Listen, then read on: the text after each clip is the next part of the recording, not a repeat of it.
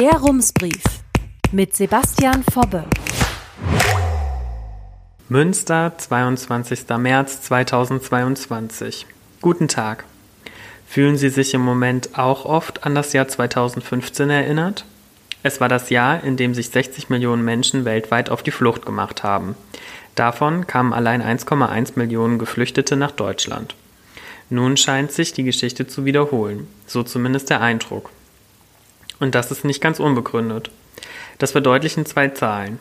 2015 hat Münster knapp 3000 Geflüchtete aufgenommen. 2022 sind nur einen Monat nach dem Beginn des russischen Angriffs auf die Ukraine schon etwa 1200 Menschen in die Stadt geflüchtet. Für die Städte ist das eine große Herausforderung. Immerhin besteht kein Zweifel daran, dass sie die Ukrainerinnen aufnehmen und versorgen müssen. Das ist auch die zentrale Botschaft, die Markus Lewe Anfang März in seiner Funktion als Städtetagspräsident in einem Interview bei WDR 5 vermittelte. Er sagte, die Kommunen stünden auf Standby. Sie müssten nur die Infrastruktur von 2015 hochfahren, um den Geflüchteten zu helfen. All das sei kein Problem. Damit wollte Lewe anscheinend etwas anderes sagen. Wir haben die Situation im Griff, es besteht kein Grund zur Sorge. Interessant ist, was Lewe dabei verschwiegen hat. Die bestehende Infrastruktur wird der Lage nicht gerecht. 2022 ist eben nicht 2015. Es gibt an einigen Stellen strukturelle Unterschiede, auf die Münster eine Antwort finden muss. Schauen wir uns drei Unterschiede einmal genauer an. Unterschied 1. Die Stadt muss die Geflüchteten unterbringen. Die Aufnahme von Geflüchteten ist eigentlich eine Aufgabe des Landes. Seit Ende 2017 wendet Nordrhein-Westfalen ein dreistufiges Aufnahmeverfahren an. Die Schutzsuchenden müssen drei Stationen durchlaufen, bevor sie anerkannt und einer Kommune zugeteilt werden. Das funktioniert so. Zuerst kommen die Geflüchteten nach Bochum. Dort wird nur ihre Identität in einer zentralen Einrichtung festgestellt. Das Ganze dauert höchstens ein paar Stunden. Danach werden die Geflüchteten in eine Erstaufnahmeeinrichtung gebracht. Die von Münster aus nächstgelegene Unterkunft befindet sich in Unna. Dort können die Geflüchteten einen Asylantrag stellen und maximal anderthalb Wochen bleiben.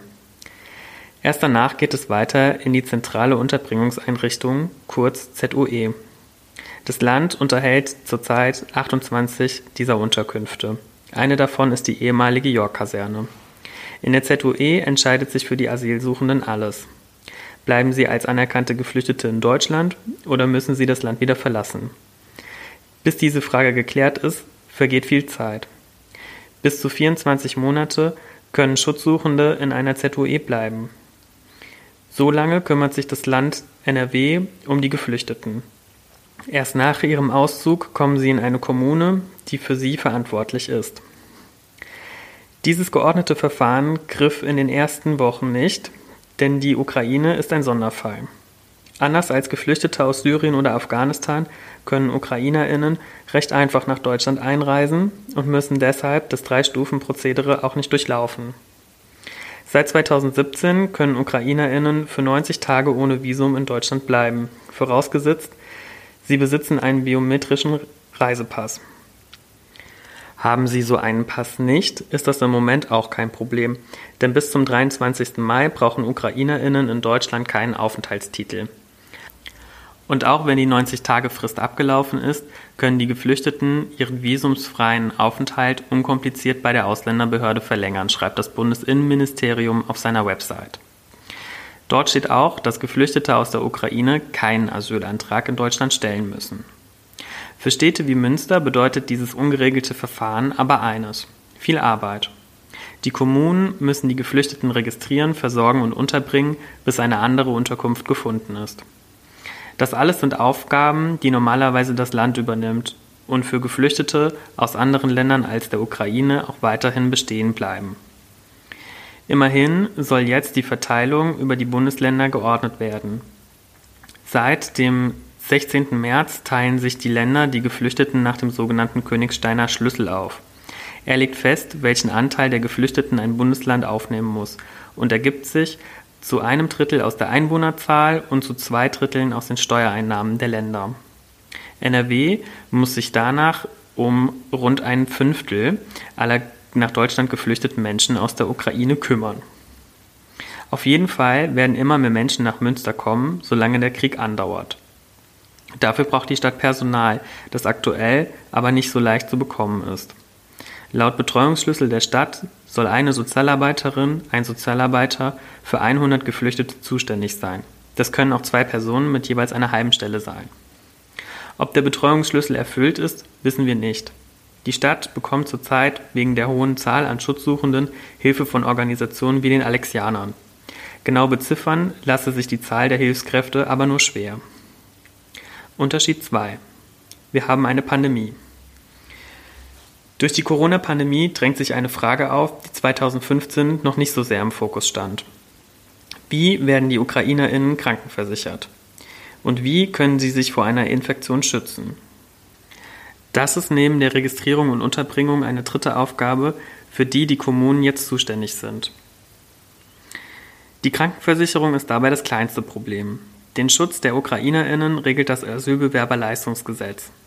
Sie stellen zwar in aller Regel keinen Asylantrag, haben aber trotzdem Anspruch auf Leistungen. Eine dieser Leistungen ist die Krankenversicherung mit elektronischer Gesundheitskarte, die in Münster die Techniker Krankenkasse ausstellt. Beim Infektionsschutz sieht es anders aus. Die Ukraine gehört zu den Ländern in Europa mit der niedrigsten Impfquote.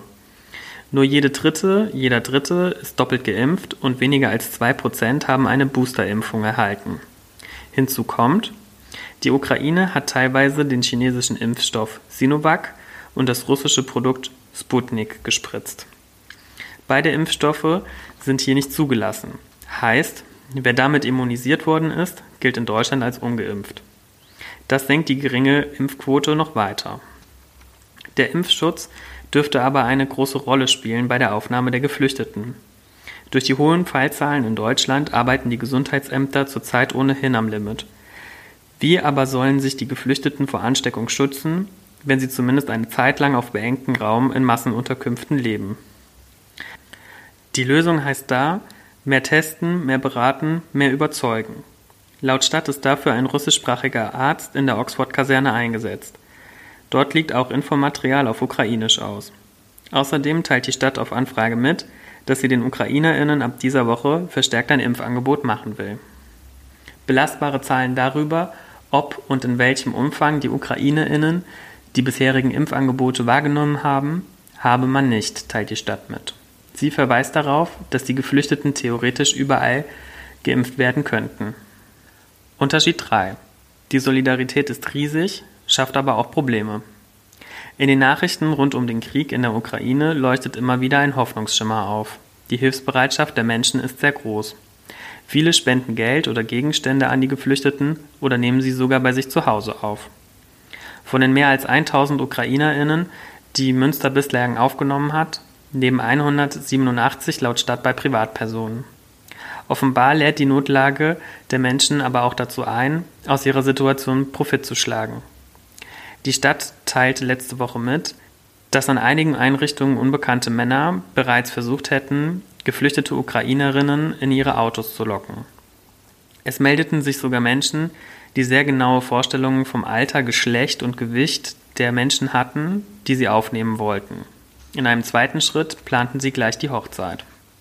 Derartige Wohnangebote vermittle die Stadt nicht, heißt es.